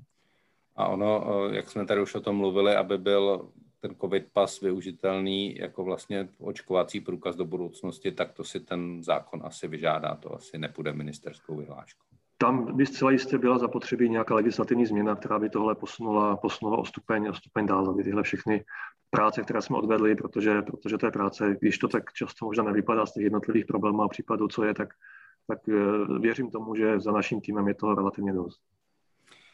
Um, já tady mám poslední dotaz, už jsme se blí, přiblížili nakonec. Uh, jestli na něj umíte, pane Blaho, odpovědět, jak velké zastoupení má varianta Delta v České republice a co se bude dít, až nám případná čísla začnou narůstat podobně jako v Portugalsku nebo uh, ve Velké Británii? Bohužel nedokážu odpovědět v tuhle chvíli. Můžu jenom říct, že, že mutace samozřejmě sledujeme, uh, reporty chodí na hygienické stanice, takže i oni se vlastně, řekněme, monitorují a zachytávají, ale v tuhle chvíli nemám, nemám v hlavě přesné číslo, uh, jaké je zastoupení této mutace. Dobře, tak já moc děkuju. Já ještě znovu se podívám eh, na naši anketu, tak 167 eh, našich diváků odpovědělo, že se chystá do zahraničí, je to těch 27%, 446 ne, což je 73% naší anketě, takže to vychází jako ten um, celočeský reprezentativní průzkum, takže to tak asi opravdu bude. Takže já ještě jednou děkuji, dostali jsme se na konec naší debaty, náš čas vypršel. Uh, našimi hosty uh, byli Milan Blaha z Ústavu zdravotnických informací a statistiky. Děkujeme moc krát za účast. Děkuji. Pan Jan Papež, místo předseda Asociace cestovních kanceláří. Díky moc. Budeme se těšit někdy na viděnou zase. Děkuji za pozvání a všem hezkou dovolenou. Um, děkuji také za účast uh, europoslanci KDU ČSL panu Tomáši Zdechovskému. Díky. Hezký děkuji za pozvání a zajímavé podněty. A také děkujeme na Madeiru paní Dominice Houdové a přejeme jí krásnou letní sezonu a ať je na Madejře co, nej, co nejlépe a je tam co nejméně covidu. Taky děkuji za pozvání a budu doufat, že nám sem přiletí co nejvíc turistů, co odpověděli ne. Dobře. Eh, já doufám, že se na Madeiru také někdy brzy podívám. Ehm, já moc eh, děkuji našim divákům. Ještě připomenu, že debatu organizovala Evropská komise v České republice, kancelář Evropského parlamentu a Europeum Institute for European Policy. Mediálním partnerem byl můj deník. Ještě jednou děkuji za pozornost a těším se u dalšího Kafe Evropa na viděnou. Díky, hezký večer.